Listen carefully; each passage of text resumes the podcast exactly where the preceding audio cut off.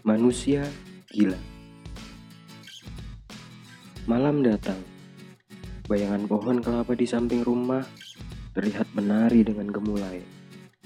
Amat indah, dengan awan di atasnya sekalipun minim cahaya. Di sini dingin.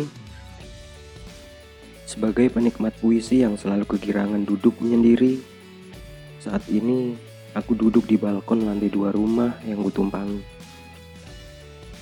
Hal ini akan berlanjut dari satu malam ke malam selanjutnya. Sayangnya, aku tak bisa berlama-lama karena pekerjaan lain telah menunggu. Sekitar pukul 8 malam kami datang bertamu ke rumah Pak Kadus. Bukan sebagai formalitas semata, lebih dari itu, menggali pengetahuan tentang warga desa menjadi amat penting. Kawanku Tony adalah pemimpin kelompok. Aku menjadi wakil karena terpaksa. Sebenarnya, menjadi anggota adalah satu-satunya keahlianku. Bukan sembarang.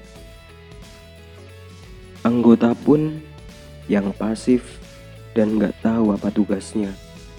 Diam saat diberi tugas, kerjakan, dan selesai dengan apa adanya. Jika tak ada, hanya menganggur. Mungkin tidur. Rumah Pak Kadus hanya beberapa meter dari posko. Saat kami datang, "Silahkan masuk," sambut beliau. "Begini Pak," Tony berbicara setelah sedikit berbasa-basi sebelumnya. Dia terlihat cukup pantas untuk itu. Sedangkan aku hanya duduk manis dengan sesekali mengangguk, seolah ikut terlibat dalam pembicaraan. Maksud akan kedatangan kami tersampaikan, juga perkenalan yang dianggap mungkin penting.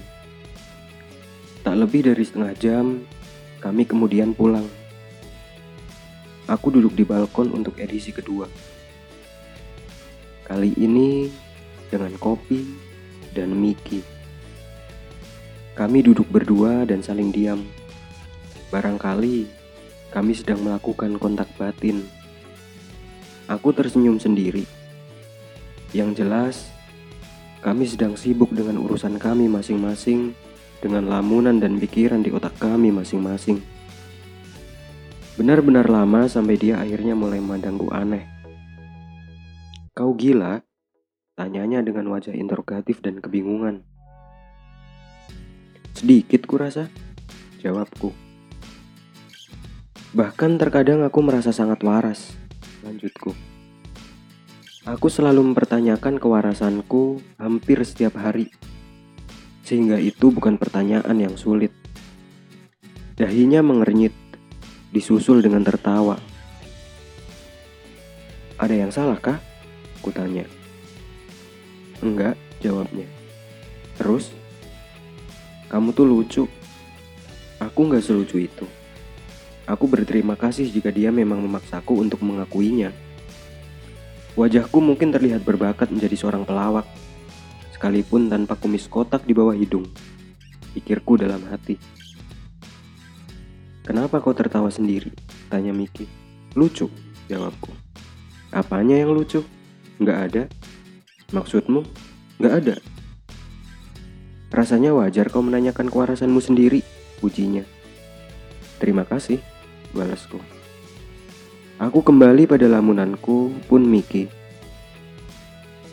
Kejadian-kejadian di masa lalu terkadang menjadi bahan leluconku, terlebih soal percintaan.